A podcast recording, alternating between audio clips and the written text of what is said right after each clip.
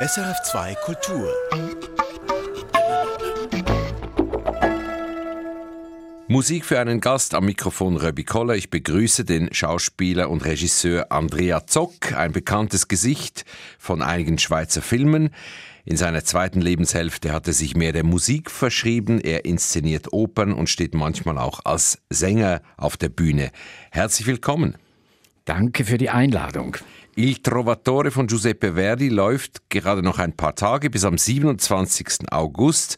Ähm, wenn Sie das jetzt hören, äh, noch vor diesem Datum, gibt es noch Tickets? Es gibt noch ein paar wenige Tickets, aber man muss sich beeilen. Und Sie haben auch bald Premiere. Das Stück heißt WOM, White Old Man. Und da spielen Sie natürlich die Hauptrolle als weißer alter Mann, ne? Ja, vielleicht oder wahrscheinlich die letzte Hauptrolle. das ist ja ein Schimpfwort heutzutage, weißer alter Mann. Geht es denn auch um dieses Thema?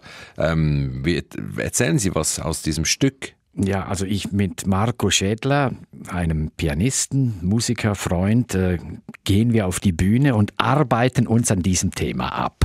Natürlich geht es um diese ganze Problematik. Wir machen das mit Charme, mit, mit Witz und mit Humor, wie wir hoffen, und äh, querbeet durch all diese Themen in Anführungszeichen. Und Ihre Frau hat das Stück geschrieben und führt auch Regie. Das gibt ja dann wahrscheinlich schon einen ganz anderen Touch nach drein, wenn, wenn, wenn eine Frau das quasi leitet. Ja, also ich sage mal, die Frauenseite, die kommt auf jeden Fall auch vor. Da muss sich keine Frau und auch andere Menschen, wie man ja heute sagen muss, Sorgen machen. Premiere ist in Chur in der Postremise am 4. September. Seid ihr gut auf Kurs?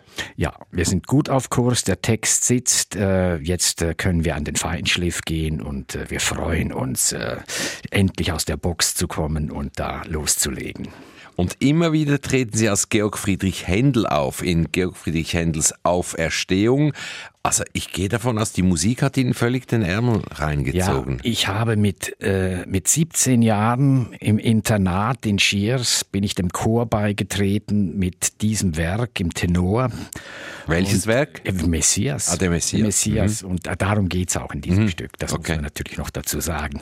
Und seither äh, bin ich natürlich äh, wirklich mit Leib und Seele bei, beim Gesang, beim klassischen Gesang und bei dieser Art von Musik auch. Aber Open inszenieren, das machen Sie ja noch nicht so lange. Ich habe nachgelesen, etwa seit äh, sechs Jahren. Genau. Also äh, in einem kürzlich in einem Interview hat die Interviewerin gesagt, sechsjähriges, genau, ziemlich genau auf den Tag äh, habe ich jetzt nach sechs Jahren die sechste Oper inszeniert. Das, die erste war in Obersachsen, äh, Tell von Rossini. Und jetzt bin ich bei Verdi Trovatore gelandet. Und wie suchen Sie sich die, die Stoffe aus, die Opern? Na, die Stoffe, die, die kommen zu mir. Also ich kriege da, bei den Opern kriege ich die Anfragen. Äh, wollen Sie äh, den Tell oder den Trovatore inszenieren?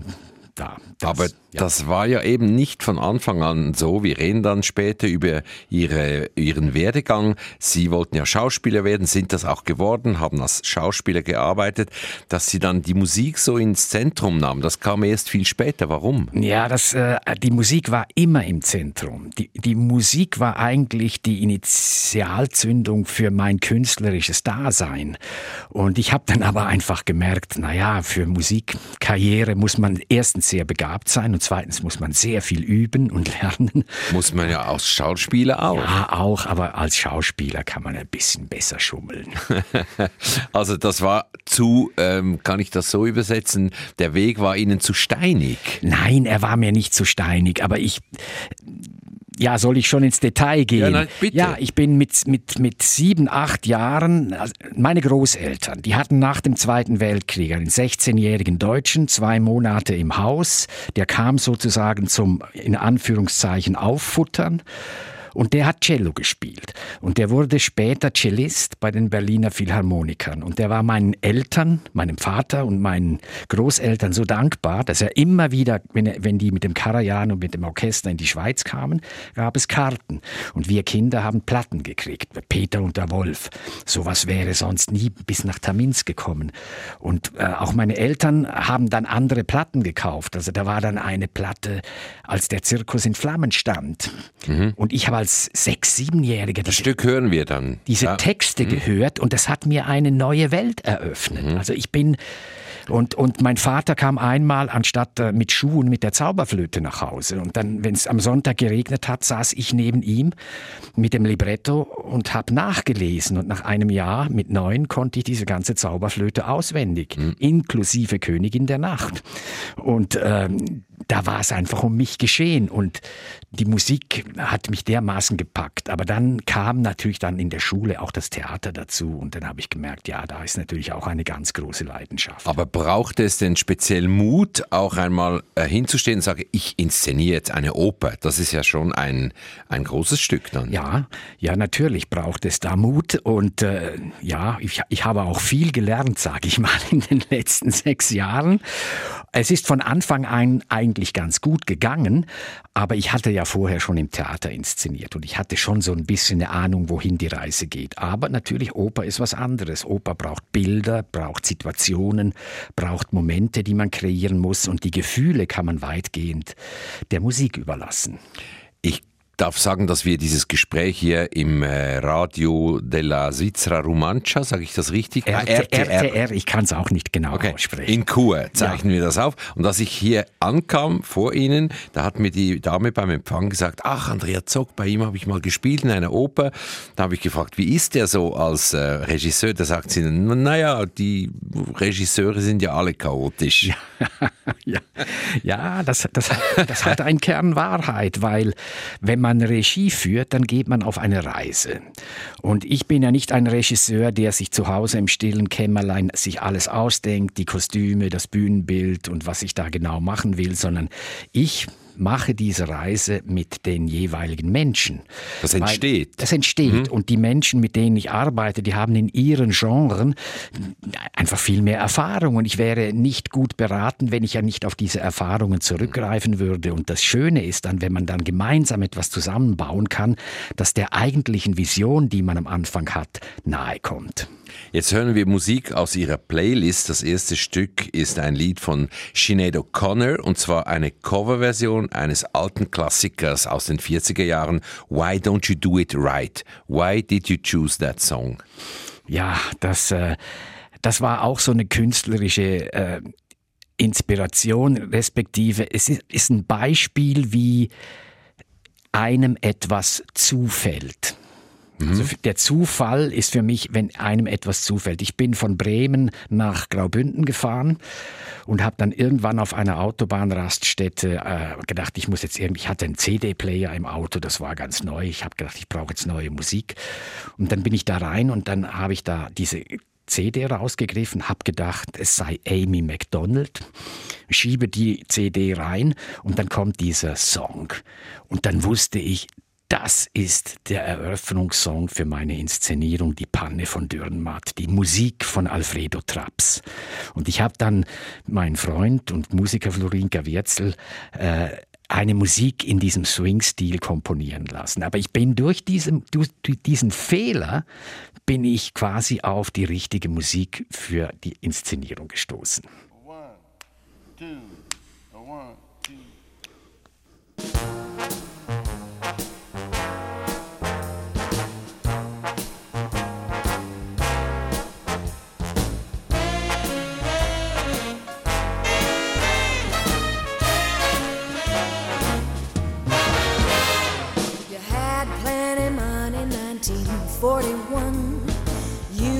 lost it all and then where you run, why don't you do right like some other men do? Get out of here and get me some money too. You're sitting down wondering what it's all about. Ain't got no money, they will put you out. Why don't you do right like some other men do? Just get out of here and get me some money too. Ah!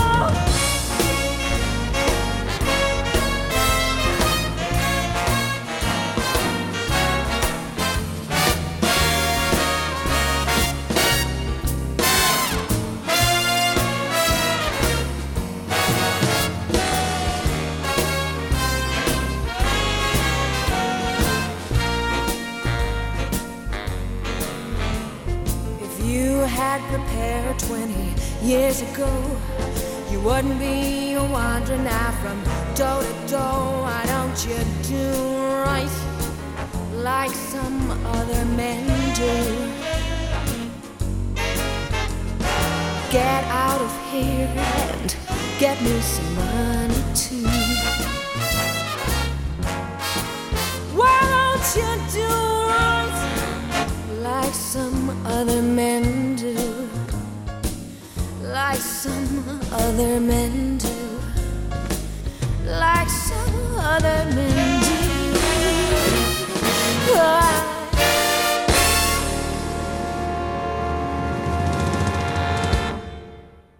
Das war Sinead O'Connor mit Why Don't You Do It Right. Gewünscht hat sich dieses Stück mein Gast Andrea Zock bei Musik für einen Gast. Und jetzt geht's einmal um Ihren Werdegang. Was hat denn Musik ähm, für eine Rolle gespielt, als Sie jung waren? Sie haben das schon ein bisschen angedeutet.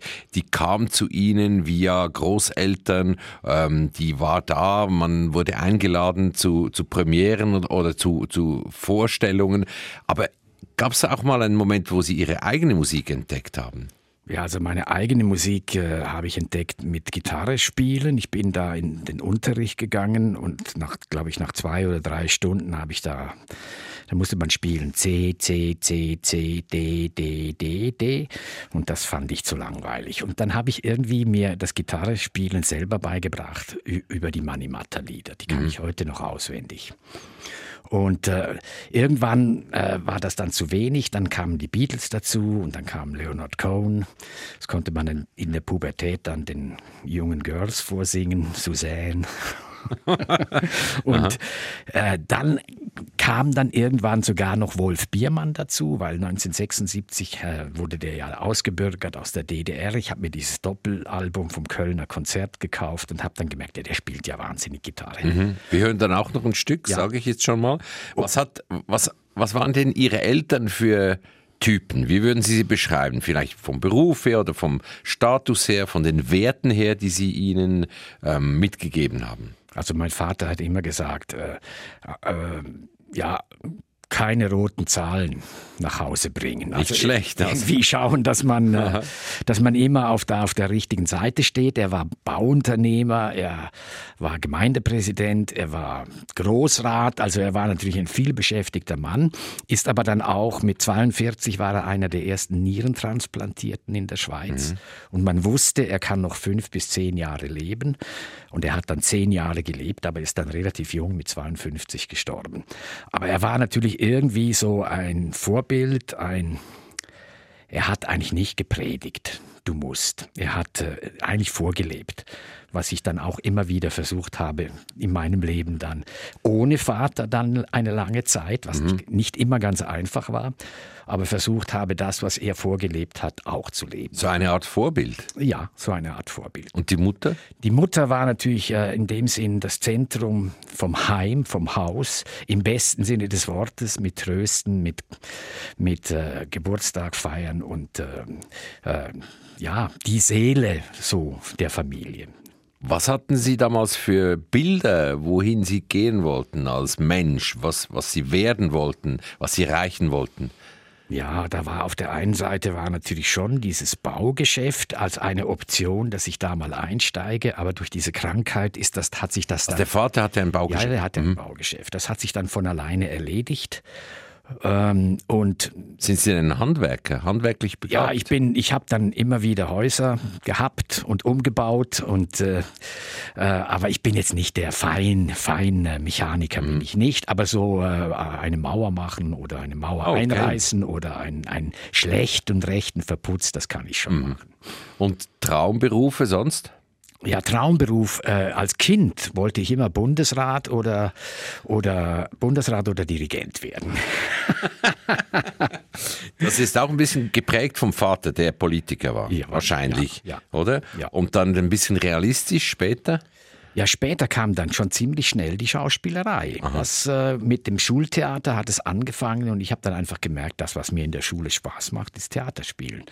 Da muss ich nicht irgendwie mich zu irgendetwas zwingen, was sonst äh, häufig der Fall war. Und dann äh, habe ich dann in, im Lehrerseminar in Schiers zusammen mit Stefan Gubser, ich glaube, die Geschichte habe ich schon öfters erzählt. Mir nicht. Haben wir zusammen die Theatergruppe gegründet und haben die Publikumsbeschimpfung von Handke gespielt. Und eine Woche bevor wir das aufführen wollten, kam dann vom Verlag ein Brief, wir dürfen das nicht aufführen. Handke hat die Rechte zurückgezogen. Aha. Und dann sind wir da in Schiers in die Großmetzgerei Spiers. Die hatten ein Telefax. Und dann haben wir mit Handke telegrafiert in Paris und dann hat er uns als einzige Bühne die Erlaubnis gegeben, dieses Stück aufzuführen. Und wissen Sie, was der den Ausschlag gab?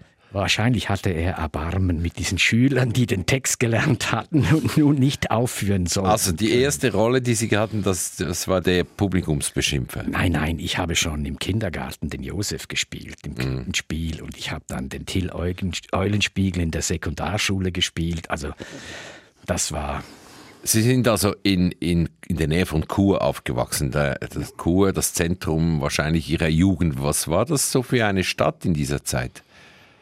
Ja, was war das für eine Stadt? Also ich bin in Tamins aufgewachsen und dann sind wir mit 14 sind wir dann nach Chur gezogen. Mhm.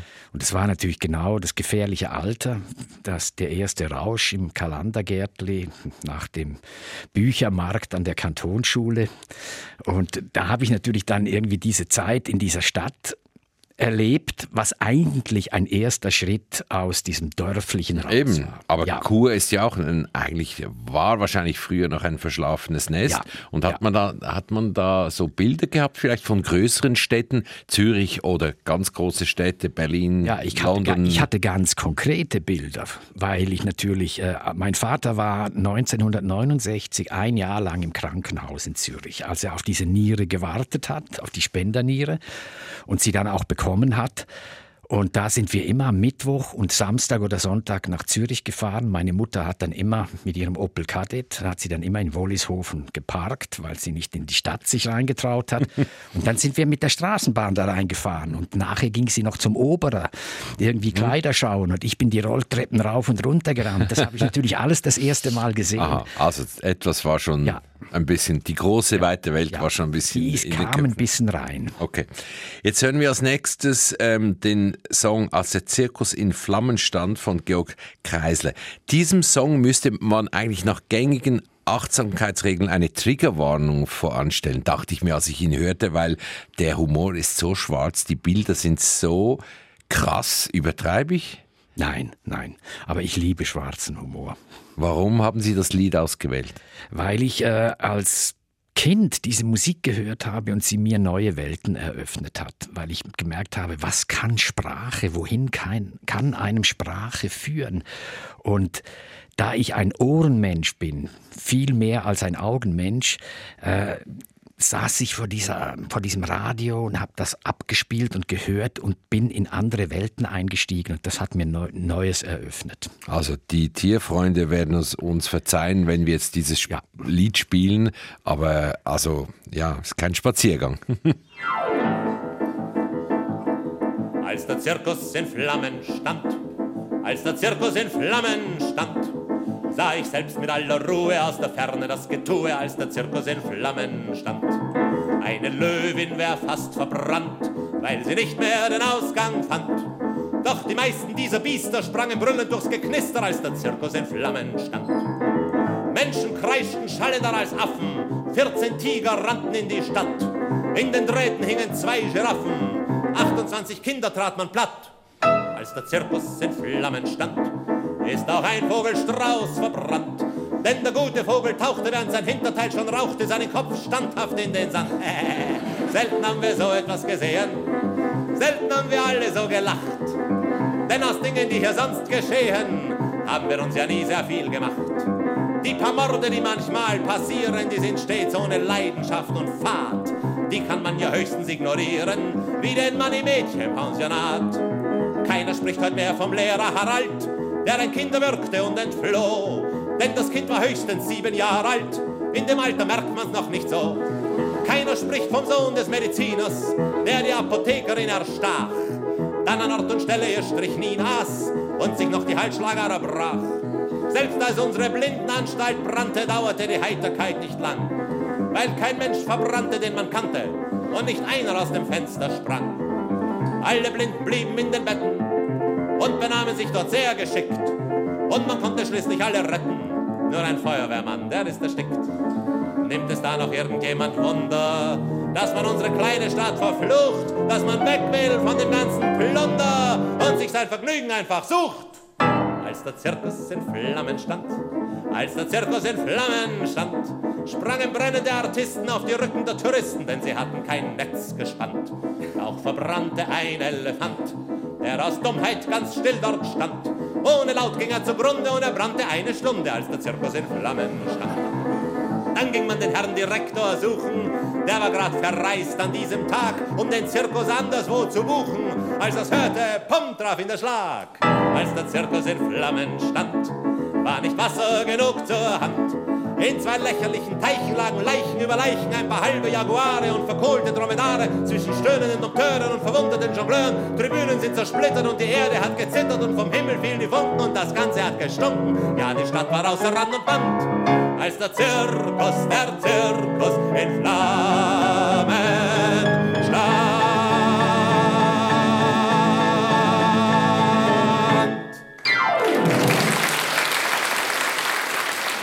Georg Kreisler als der Zirkus in Flammen stand. Bei Musik für einen Gast, der Schauspieler und Regisseur Andrea Zock ist bei mir, der hat sich das gewünscht. Sie haben sich als junger Mann dann bei verschiedenen Schauspielschulen beworben. Hatten Sie einen Startvorteil, weil Sie schon im, im Schülertheater mitgemacht hatten?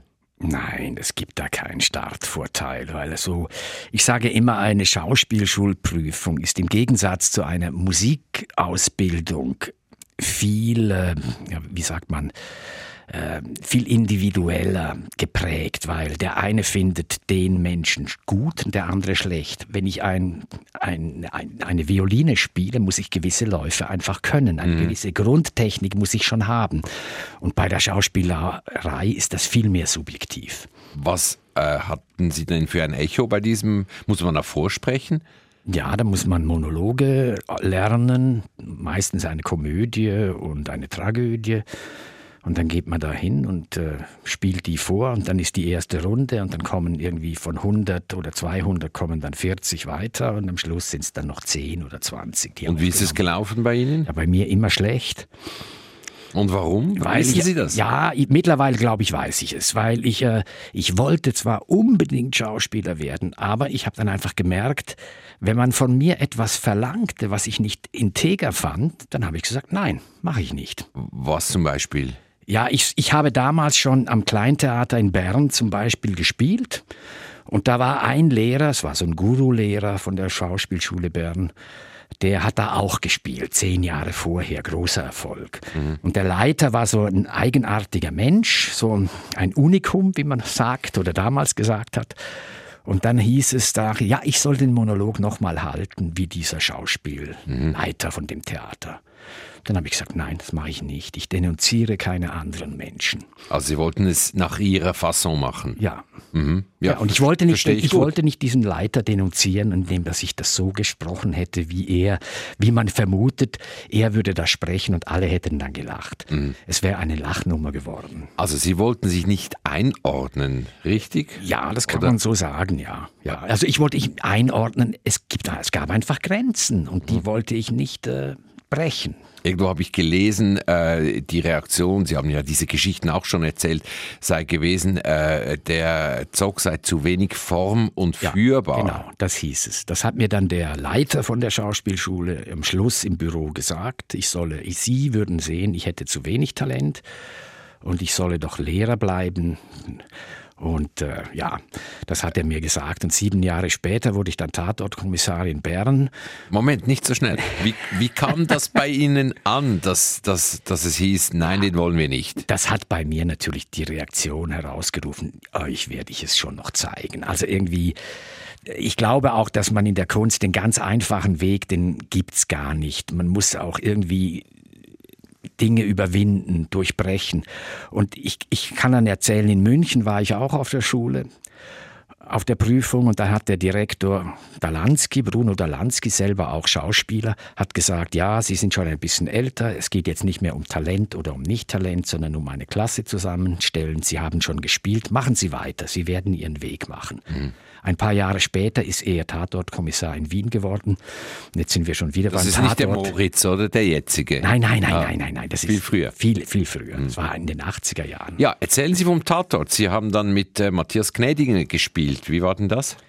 Ja, das mit Matthias Gnädinger war natürlich wunderbar, weil er war irgendwie wie ein Lehrmeister, weil ich hatte vorher ich habe beim Abschlussfilm von meiner Frau, den wir in Spanien gedreht haben, da haben wir ein halbes Jahr gelebt. Also eigentlich, ja, eigentlich haben wir Dogma vorausgenommen, respektive Eva, meine Frau, hat Dogma vorausgenommen. Wir haben einen Fluter an die Wand geknallt und mit dem Restlicht gedreht und Achsensprünge war auch alles egal.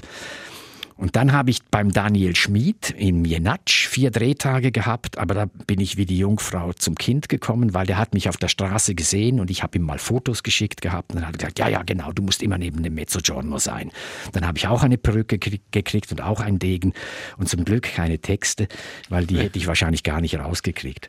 Und dann war die nächste Rolle der Tatortkommissar und das mhm. waren 38 Drehtage und die die Drehtage von Matthias Gnädinger mussten in den ersten 20 abgedreht werden, weil er nachher auf den Berg ging von Imhof, auf den nächsten großen Film. Und in diesen 20 Tagen hat er mir sozusagen das auf eine unglaublich empathische, äh, einmalige Art dieses Film-Business-Geschäft äh, beigebracht. Haben Sie einen Trick noch im, im, im Kopf, den er Ihnen beigebracht hat? Ja, man muss einfach locker bleiben. Ich musste einmal eine wahnsinnig komplizierte Autofahrt hinter dem Kamera Auto machen, die Seiten wechseln, alles im Abstand mit 40 Zentimeter. Ich musste mir ein Kaugummi in den Mund stecken. Ich musste ihm Feuer geben und da, dabei noch Text sprechen. Und als wir die erste Probe gemacht haben, habe ich gesagt, das geht unmöglich, das kann ich nicht, das schaffe ich nicht. Dann hat er eine Flasche Wein rausgenommen aus seinem Plastiksack und hat zwei Becher hingestellt und gesagt, so, jetzt trink, so rum. Also er hat mir einfach, er hat mir einfach das Vertrauen geschenkt und dass du das kannst und dann das hat funktioniert und äh, ja. Ja, das ist ja eigentlich eine Ehre, wenn man eine Rolle in einem Tatort bekommt. Aber was haben Sie gemacht? Sie haben sich, ich sag's mal so, verzockt äh, mit dem Honorar. es hieß dann in der Presse, ja, wegen zu hohen Honorarforderungen ja hat er die Serie wieder verlassen. War es so? Nein, es war nicht so. Das stimmt eben so nicht. So steht es in der Presse. Na, ja, ja, ich weiß. Ja. Und da habe ich zu meinem Agenten gesagt, das müssen wir jetzt richtig stellen. Das geht nicht. Das stimmt ja gar nicht. Und dann hat er zu mir gesagt, das Königshaus dementiert nicht. Sehr schön. Und das hat mir gefallen. Und wie war es denn wirklich? Ich habe einfach gemerkt, dass ich da als Kommissar an letzter Stelle stehe. Wichtig sind die Produktionsfirmen, wichtig sind die Regisseure und was dann der Hauptdarsteller zu sagen hat, das ist, äh, das kommt dann ganz zuletzt. Mhm. Und dann habe ich einfach, da habe ich gepokert. Mhm. Und dann hieß es noch ganz zum Schluss, mein Agent, der war scharf und der wollte irgendwie auch Kleinigkeiten im Vertrag geregelt haben, eben anstatt fahrlässig, grob fahrlässig und solche Dinge. Und dann hieß es zum Schluss, äh, ohne, nur noch ohne diesen Agenten. Da habe ich gesagt, nein, nein, das geht nicht. Es gab noch äh, hämische Kommentare. Die NZZ schrieb, Zock war ein kleinkarierter Schimanski. Ich bin da nicht sicher, ob das auf Sie zielt als Schauspieler oder auf die Figur des, des Kommissars, den Sie gespielt haben. Könnt, könnte ja beides sein. Ja. Wissen Sie da mehr? Nein, keine Ahnung. Ich habe das nie gelesen. Ich Hat erfahre das nicht? heute. Ja. Nein. Lesen Sie keine Kritiken? Doch, doch, ich lese schon Kritiken. Ah. Aber man kann ja nicht immer alle Zeitungen und, lesen. Und kratzt es Sie auch, wenn es mal äh, ein bisschen grob wird? Früher ja. Mittlerweile sage ich es ganz einfach. Eine gut, ein gut geschriebener Verriss ist was Wunderbares. Andrea Zock, welche Rolle, die Sie nie bekommen haben, hätten Sie gerne mal gespielt? Jetzt dürfen Sie mal träumen, gerne auch ein bisschen groß. Der Joker bei Batman, äh, den, den, den Rain Man, den Casanova, keine Ahnung. Ja, das sind schon, das sind schon Rollen dabei, die ich gerne gespielt hätte. Den Joker vielleicht, ja. Nein, es ist ja so, ich bin ja eigentlich äh, von Haus aus, als junger Schauspieler war ich der Naturbursche. Mhm. Und der Naturbursche hat natürlich in jugendlichen Jahren ist kein Romeo und kein Tybalt. Und von daher habe ich immer da ein bisschen gelitten, dass ich diese Rollen nicht bekommen habe. Aber irgendwann hat dann ein älterer Kollege gesagt, naja, warte nur ab, dein Gesicht wird immer besser. Und da, dann kommen auch dann die besseren Rollen. Ja. Und da kann man ja schon sagen, dass das eingetreten ist. Andere Frage, unter welchen großen Regisseuren hätten Sie gerne gearbeitet? So Tarantino, Scorsese, Woody Allen? Ja, alle drei ähnlich. so, habe ich schon getroffen. schon getroffen. Ja, wirklich. Tarantino sofort, ja. ja. Scorsese natürlich auch, klar. Aber äh, ja, wir können ja auch in, in Europa bleiben. Da gibt es natürlich auch viele, mit denen man gerne gearbeitet Zum Beispiel? Ja, zum Beispiel die Italiener. Ja.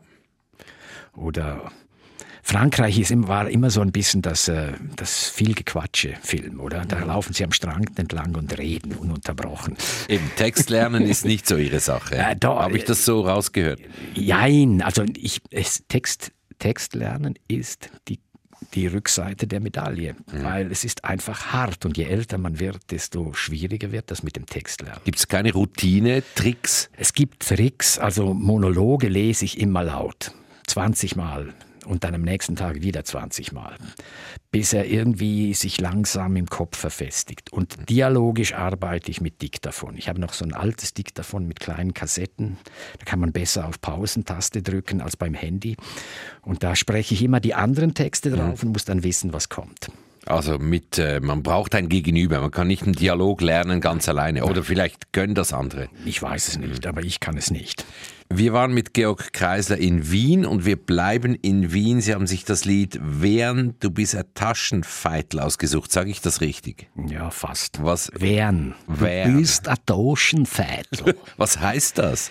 Wien, du bist ein Taschenmesser. Und was meint das? Ja, das meint die Gefährlichkeit von diesem Wienerischen, das nach vorne freundlich ist und hinten dran das Messer.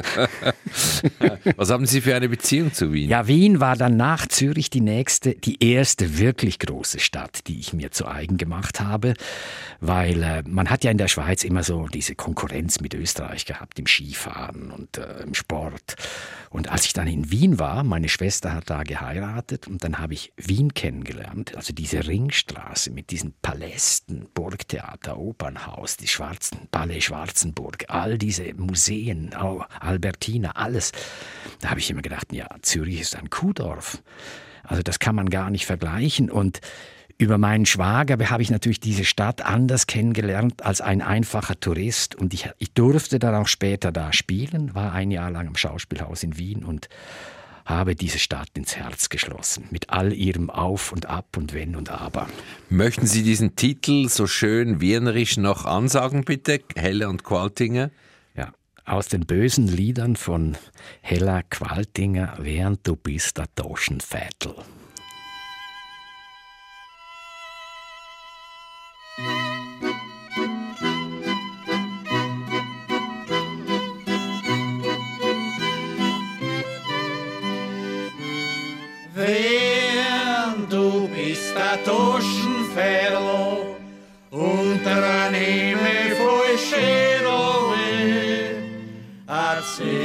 Kocht das Buhnerlo, auf das ich nicht Hass bin und trotzdem steh. Du bist der Feiersalamander auf einer Städten aus Marzipan.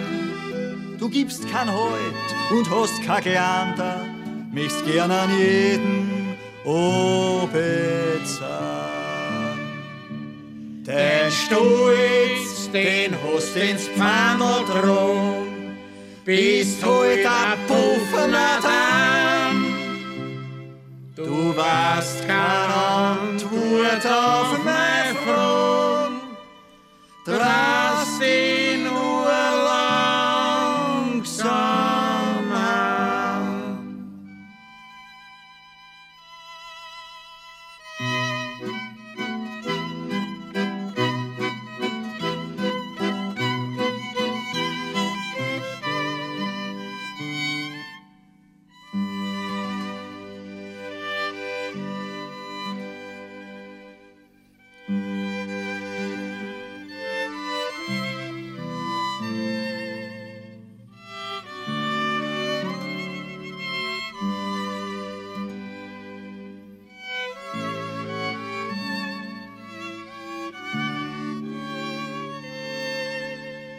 Du bist der Feiersalamander auf einer gestäbten aus Marzipan.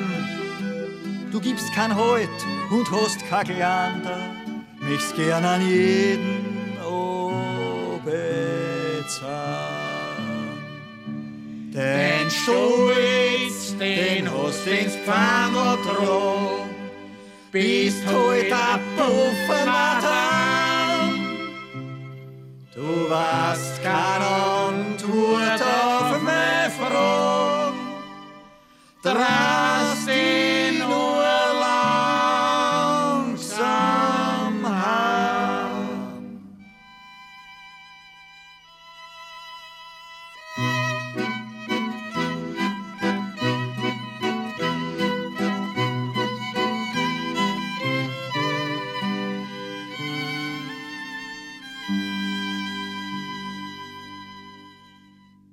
Das waren André Heller und Helmut Qualtinger mit Während du bist der Tauschenfädel.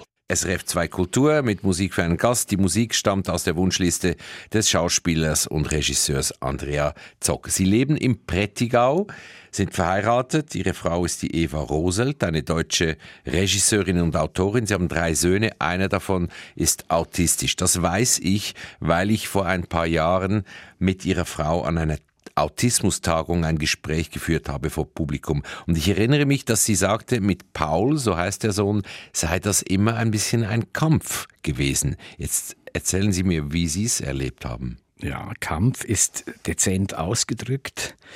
Ähm, es war einfach immer Ausnahmezustand, sage ich mal, weil man muss sich das vorstellen, alle Menschen, die Kinder haben, wissen, wie anstrengend Kinder sind, wenn sie dann neun, zehn, zwölf Monate werden, wenn sie sich hochziehen können und alles rausreißen. Und ein Autist, also Paul, hat das ein Leben lang gemacht. Also man musste die, die Putzsachen wegsperren, die Kinderzimmer der Brüder abschließen, weil er, er hat die Autoreifen zerbissen von den Spielzeugautos, die, die aus weichem Gummi sind. Und äh, also man musste ständig Konfliktvermeidungsstrategien mhm. aufbauen und führen. Also war er dann auch stark? Mit der Zeit. Ja, ja, je älter das er geworden ist, je größer das er geworden ist, desto stärker ist er natürlich auch geworden. Aber ähm, er, war nie, er ist nicht aggressiv gegen außen, nie gewesen, sondern wenn, dann nur diese Autoaggression, sich in die Handballen beißen, diese Geschichte. Selbstverletzung. Ja, Selbstverletzung. Mhm. Zum Glück nicht ein Autist, der nach außen aggressiv ist. Das hat es natürlich für ihn einfacher gemacht. Da ist man ja auf professionelle Hilfe angewiesen, aber weil Autismus ja nicht so eine scharf umrissene Diagnose ist, das ist ja so ein bisschen ein Sammelbegriff, stelle ich mir vor, dass es schwierig ist, die richtigen Fachleute zu finden, die auch so ein bisschen verstehen, worum es da geht. Wie haben Sie das erlebt? Ja, das ist natürlich, wenn, wenn man diese Diagnose bekommt, frühkindlicher Autismus, dann äh, erschrickt man im ersten Moment und dann hat es bei uns relativ schnell ist es gegangen, dass man das akzeptiert und dann fängt man an zu lesen. Man liest die ganze Literatur, die bis dahin erschienen ist, über Therapien, über was, was kann man für Wege gehen und wir haben da ganz vieles ausprobiert und äh, haben dann aber irgendwie zum Schluss gemerkt, es ist so, wie es ist. Er, es wird besser, aber es wird nicht, wir können ihn da ganz aus dieser Welt nicht rausholen. Und das muss man, auch das muss man dann akzeptieren. Er führt ein sein Leben und das ist für ihn okay. Was macht das mit einer Familie, wenn da jemand ist, der so viel Aufmerksamkeit und Betreuung braucht? Das ist nicht einfach, vor allem die für die Geschwister, weil die natürlich äh, dann zu wenig Aufmerksamkeit kriegen. Aber es gibt natürlich, äh, und das ist vor allem in der Schweiz. Man spricht ja von Schattenkindern, eben ja, die ein bisschen so. Ja, das ist nicht einfach. Und da könnten die beiden Brüder könnten da auch Geschichten erzählen. Wobei ich immer sage, der Älteste hat gelitten darunter, weil äh, ja man konnte ihn dann mal nicht abholen vom, von der Schulreise am Bahnhof. Alle anderen Mütter waren da. Weil man den Behinderten in, in der Spezialschule in Chur abholen musste. Und äh, da, das war nicht einfach. Das ist nicht einfach für ein Kind. Aber der jüngere Bruder, sage ich immer, der war irgendwie, bis der gemerkt hat, dass der nicht normal ist, das hat irgendwie drei, vier, fünf Jahre gedauert. Und er hat nichts anderes gekannt. Ja, er hat nichts anderes gekannt und irgendwie war er der beste Therapeut in diesen, in diesen Jahren. Warum? Wie muss ich mir das vorstellen? Weil er ganz unbefangen auf den losgegangen ist. Also es gibt Filmaufnahmen aus diesem Film Paul, den meine Frau gemacht hat, diesen Dokumentarfilm. Da sitzt er auf dem Kachelofen und macht Seifenblasen und der Paul ist unten und will die zerplatzen und der David sitzt oben und lacht und lacht und lacht und das ist natürlich irgendwie, das ist so ein befreiendes, gesundes Lachen, das kann gar nicht schlecht sein. Die sind heute alle drei erwachsen. Ja. Wie ist denn das Verhältnis heute unter den Brüdern? Ja, der Paul lebt im äh, Komleschk in einem Bauernhaus betreutes Wohnen und die anderen Brüder gehen ihren Weg. Und es sind, wie, im Moment sind es natürlich wir, die Eltern, die sich um den Paul kümmern. Die anderen auch ab und an, aber das äh, beschränkt sich natürlich, ich sag mal, auf wenige Tage im Jahr. Sie haben ähm, zweimal äh, nahe der Schweizer Grenze gelebt, einmal im Elsass und einmal im Badischen oder im, ja, nahe der Grenze. Ist das ein Zufall oder war da ein Konzept dahinter? Also beim ersten Mal war das Konzept, ich wollte nicht in der Schweiz bleiben und meine Frau wollte nicht in Deutschland bleiben. Sie ist eine Deutsche. Ja, dann habe ich, dann hab ich gesagt, dann gehen wir ins Elsass. okay. Und so sind wir im Elsass gelandet. Und beim zweiten Mal war es natürlich auch, wir haben gesucht, wir wollten zurück in die Schweiz und haben gesucht und gesucht und haben gemerkt, das ist so teuer in der Schweiz. Und dann plötzlich habe ich gemerkt, ja, das ist ja eigentlich an der Grenze. Und es ist so nah, ich bin so schnell in Zürich. Und dann haben wir da geguckt und da hat es irgendwie einfach viel weniger gekostet. Und es ist trotzdem ein bisschen wie Schweiz. Es ist trotzdem ein bisschen wie Schweiz. Ich war in einer, in einer halben Stunde in Zürich, hm. wenn man nicht morgens um acht fährt. Und dann haben Sie trotzdem noch was gefunden und jetzt leben Sie in Prättigau. Jetzt also, leben wir in Prättigau. Sie haben ja in Schiers das äh, Gymnasium gemacht, ja. so in der Nähe wohnen Sie, in einem alten Pfarrhaus. Ja, richtig? Im Pfarrhaus von Walzeiner. Ich sage, meine letzte Reise geht nur noch über die Straße auf den Friedhof. Erzählen Sie uns etwas vom, vom Pfarrhaus. Wie kommt man zu einem Pfarrhaus und was ist das Besondere daran? Naja, wir hatten ja als wir auch, als wir nördlich von Zürich gewohnt haben, haben wir immer im Elternhaus eine Souterrain-Wohnung gehabt, weil wir viel in Graubünden arbeiten und weil unser Sohn da ist, meine Mutter war noch da. Und äh, als wir dann dieses Haus verkauft haben nach dem Tod der Mutter, haben, wussten wir, jetzt müssen wir irgendwie eine Station haben in Graubünden und haben dann gedacht, zuerst eine Wohnung in Chur. Und irgendwann sagt meine Frau, nee, irgendwo in der Höhe, wo man so ein bisschen über den Dingen ist. Und dann hat sie mir acht Links geschickt von Häusern. Und ich glaube, der erste war dieses Pfarrhaus. Und das hat bei mir gleich Peng gemacht, weil ich wusste, man ist so schnell in Landquart. Und da steigt man in den Zug und ist nach einer Stunde am HB in Zürich. Mhm. Und man ist trotzdem in diesem Fall seiner völlig ab der Welt. Und äh, ja, das genießen wir sehr. Und spürt man etwas, dass das mal ein Pfarrhaus war? Ja, also man sieht es.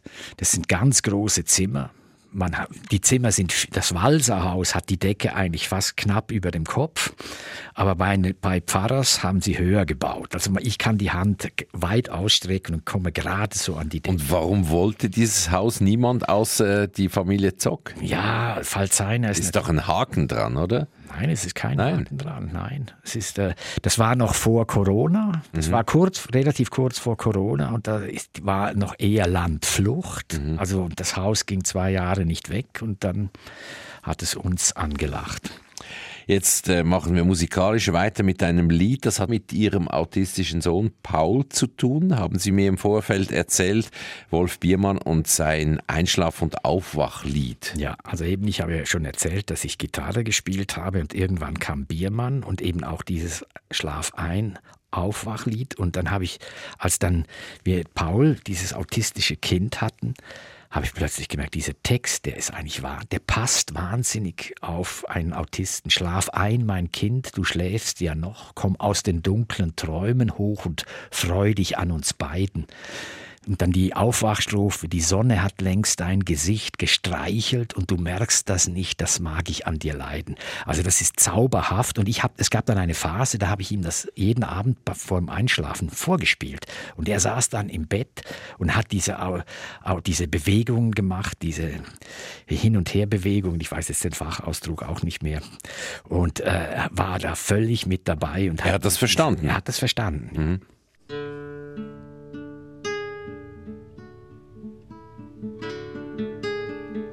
Schlaf ein, mein Lieb, sonst ist die Nacht vorbei und hat uns nichts gebracht als wirre, irre Fragen.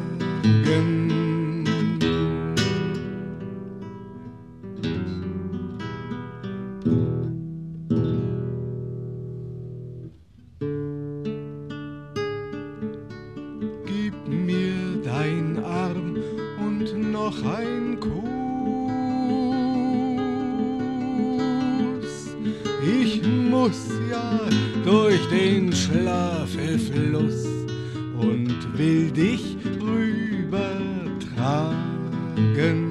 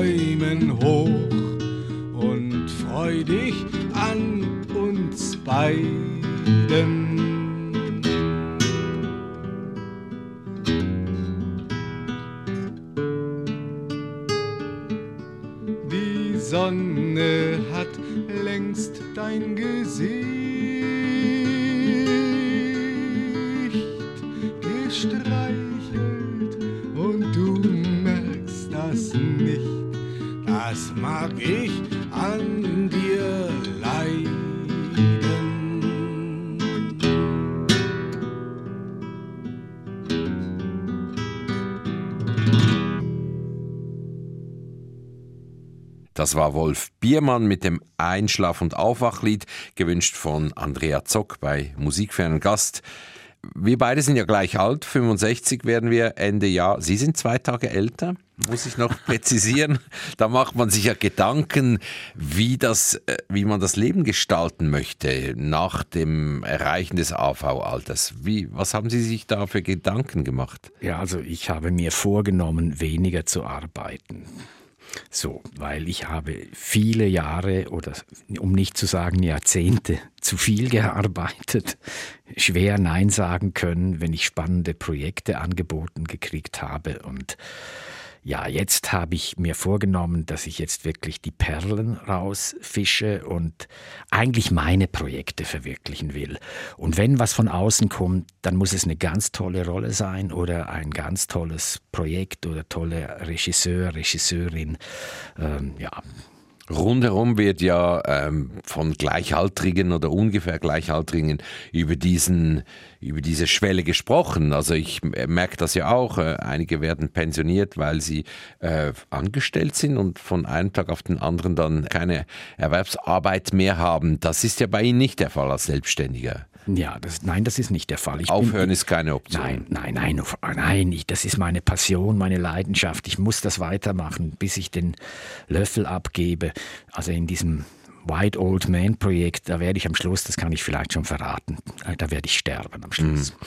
Also ich für meinen Teil ähm, äh, kann ja auch selber entscheiden. Ich bin auch selbstständig, aber ich kann nicht alles selbstständig entscheiden, weil diese Sendung hier, ähm, da werde ich äh, Ende Jahr verabschiedet, weil die SRG ist da streng mit der Altersguillotine. Bei Happy Day, da habe ich noch ein bisschen Galgenfrist, weil da kann ich noch ein bisschen weitermachen. Aber es passiert da etwas. Und ähm, was für Gedanken haben Sie sich gemacht über den 65. Geburtstag? Wie denken Sie, werden Sie diese Schwelle dann überschreiten? Ja, ich wollte eigentlich äh, in mein neu entdecktes Lieblingsrestaurant in Prättigau essen gehen mit Familie und Freunden. Und jetzt haben die aber genau in dieser Zeit äh, Betriebsferien. Jetzt muss ich da Plan B hervorzaubern. Aber ein bisschen Angst äh, vor diesem Älterwerden oder vor diesem halt von dieser Zahl. Es ist einfach eine Zahl, aber es ist doch eine, eine symbolische Zahl. Haben Sie die? Nein, ich habe keine Angst vor dem Älterwerden. Wir beide haben ja weiß-graue Haare, also wir färben das. Silbern. Silber, ja. Mhm. Also ich finde, das ist, Dürrenmatt hat es gesagt, das Leben, äh, was wäre das Leben ohne Evolution? Es wäre ein, die Erde wäre längst erstickt an einem Brei von Eizellern. Das ist ein wunderbares Bild und von daher ewiges Leben, nichts langweiligeres als das und von daher das, macht das alles einen Sinn. Wir kommen auf die Welt und wir strampeln uns dem Tod entgegen und wir wollen irgendwie versuchen, etwas zu hinterlassen, dass man noch ein bisschen an uns denkt, aber der Weg ist vorgezeigt bezeichnet und den hat man nur zu akzeptieren und äh, in Würde, würde ich mal sagen. Haben Sie das Gefühl, Sie hätten etwas, was man äh, sich daran erinnern wird nach Ihrem Tod? Naja. Oder woran wird man sich erinnern? Ja, der eine oder andere Film wird man natürlich noch, solange man das irgendwie konservieren kann, vielleicht noch anschauen. Gibt es einen, auf den Sie besonders stolz sind? Ja, das ist natürlich Senentunci. Das ist hm. irgendwie, das war ein Fressen für einen Schauspieler, weil man kriegt nie einen Film mit so vielen Ausnahmesituationen zum Spielen. Und das, von daher war das natürlich ein Highlight, weil das sind die spannenden Geschichten. Schauen wir ein bisschen in die Zukunft. Sie haben gesagt, eigene Projekte. Geht das immer noch Richtung Musik oder könnte, das noch, könnte da noch etwas anderes kommen? Es kann auch was anderes kommen, da bin ich offen. Aber es, ich habe natürlich jetzt schon 2023, aber jetzt wird es wahrscheinlich 2024 ein Fellini-Rota-Projekt. Ich möchte in der alten Stadthalle ein Filmstudio, wahrscheinlich. Cinecittà, ja, in Chur, will, möchte ich sozusagen ein Cinecittà-Studio aufbauen und dann mit der Filmmusik von Nini, Nino Rota quasi da ein, ein Projekt reinzaubern mit einem großen Orchester. Also das wäre so ein, ein Stück eigentlich. Ja, ja, wo, wo noch auch eine Handlung drin ist. Ja, aber da, nein, man, man, zitiert, man zitiert Film, Filmzitate. Mhm. Also die Modenschau aus Roma zum Beispiel. Mhm. Und mit der Originalmusik, mit Orchester. Also das ist die Idee. Oder natürlich auch äh, am, am, Schluss, der, am Schluss der Abend soll enden, dass Tische aufgebaut werden und Spaghetti Wein und Wasser getrunken wird, wie bei der Hochzeit bei Amarcord, oder? Also so, so richtig ein, ein Fellini Rota Festival. Schönes Projekt. Sie haben auch die Gabe, einem das schmackhaft zu machen. Also äh, wenn ich irgendwie kann, werde ich das anschauen. Ja. Ihr letzter Musikwunsch, Andrea Zock, äh, Johann Sebastian Bach, nicht Händel, den Sie ja spielen, schon längere Zeit auf der Bühne, sondern äh, eben Bach. Warum Bach? Weil Bach äh, die ganz große Leidenschaft ist weil Bach äh, für mich, wenn man diese blöden Kategorien nehmen will, der größte ist, weil Bach alles, alles geschrieben hat, vom monumentalen Orgelwerk, zwölf Stimmen, bis hin zu zwei Stimmen, die eine Bach-Kantate gegeneinander laufen lässt und es, es einem das Herz zerreißt, weil er, äh, ja, weil das einfach so wunderbar und wunderschön ist. Und die Schwierigkeit war für mich einfach aus diesem riesigen Werk etwas auszusuchen. Und ich habe jetzt Erbarmen genommen, diese Altarie. Äh, Erbarme dich aus der Matthäus-Passion. Matthäus Warum? Weil äh, ich bin die gerade am Üben, weil die kommt in WOM vor. Sie singen sie? Ja, also nur eine halbe Minute. Also ich, ich fange an, ja gut, wenn man abtritt, dann sollte man ja eigentlich noch beichten vorher. Und dann sage ich, ich esse gerne Fleisch, Speck, Schnitzel, Cordon Bleu, ich schaue Fußball, äh, Skifahren, Formel 1 und dann kommt dann und, und, während dieser Zeit spielt der Pianist das Vorspiel und mhm. wenn das dann fertig ist, dann fange ich an, fange ich an zu singen. Also hören wir das jetzt an in der Version, ich muss schnell gucken, wie die Solistin heißt, Margot Oitzinger. Chor und Orchester der St. Galler Bach Stiftung unter der Leitung von Rudolf Lutz. Und ich bedanke mich ganz herzlich fürs Gespräch und wünsche alles Gute. Ich bedanke mich.